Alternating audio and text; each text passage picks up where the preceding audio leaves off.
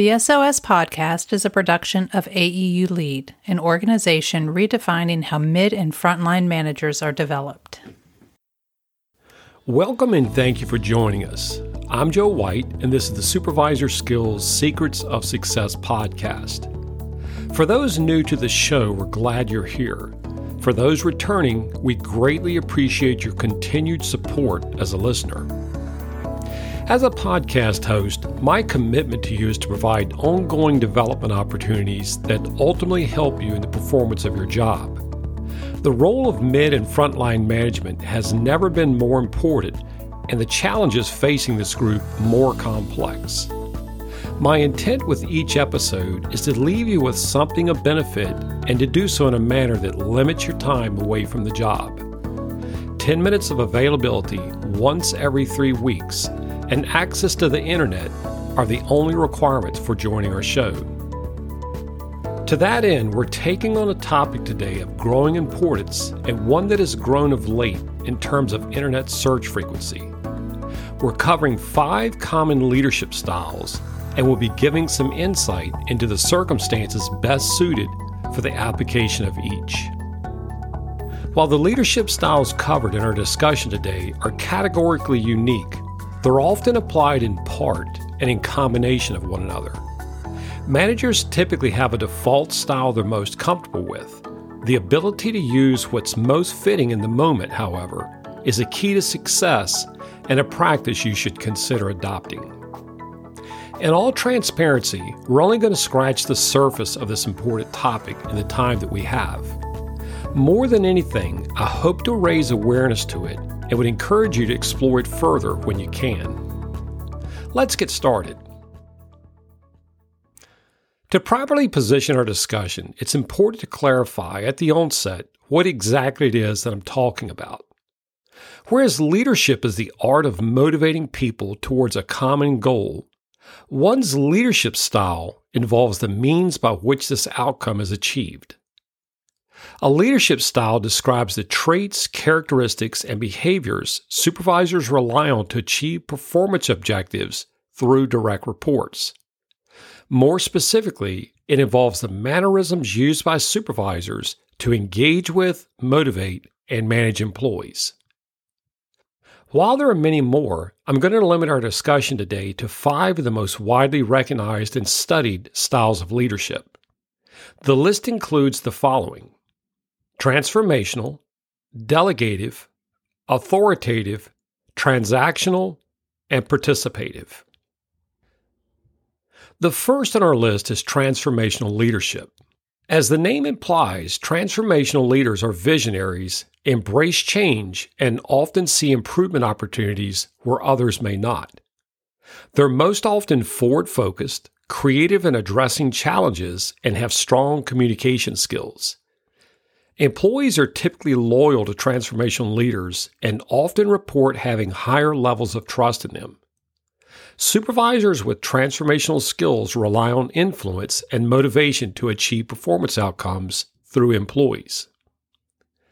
Transformational leadership is ideally suited for dynamic work environments whereby change occurs often and innovation is needed.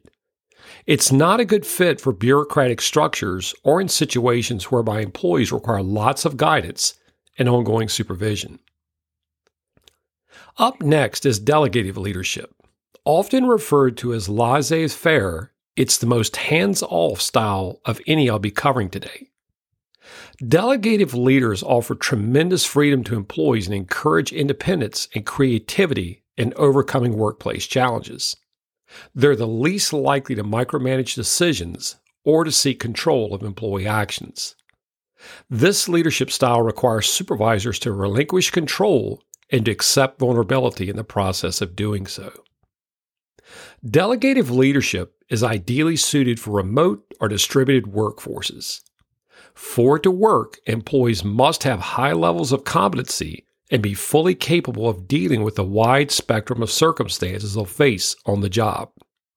It's not a good fit for new employees or those lacking the knowledge and experience needed to make business critical or safety sensitive decisions. Our third leadership style is authoritative, or as it's often called, autocratic. Managers demonstrating authoritative leadership tend to be more hands on in providing needed guidance and direction. They value dialogue with employees, communicate expectations well, and have comfort in providing feedback needed for growth and improvement. Where authoritative managers have a clear understanding of what must be done, most waste little time deliberating and move forward with decision making sooner than later. Authoritative leadership is a great fit for environments whereby decisions must be made quickly. Emergency responders, as an example, often rely on authoritative strategies to efficiently and effectively respond to the wide range of circumstances faced, whereby discipline and consistency are critical to desired outcomes. The one word of caution regarding this leadership style, which is the one most used in labor dependent industries, involves the tendency of managers to adopt authoritarian practices. Given the scenario, employees are subjected to a my way or the highway or management by decree experience with their supervisor. Where this exists, morale will be low and turnover high. Next on our list is transactional leadership. With this stick and carrot approach to leadership, managers are most concerned with what it will take to motivate employees most effectively. Relying on rewards and punishments, transactional leaders are focused on operational results and performance targets. Structure, order, and clarity of expectations are high priorities, as is conveying the consequences of failing to meet performance objectives. Employees working for managers that effectively demonstrate this leadership style commonly recognize them as being firm, fair, and consistent. Transactional leadership works well for highly structured environments whereby performance objectives or quotas are clearly defined. Examples include manufacturing plants or assembly lines where an employee's performance can be directly tied to production outputs. This particular style of leadership should not be used where employees are expected to address a wide variety of circumstances requiring critical thinking or problem solving skills. Our fifth and final leadership style is called participative.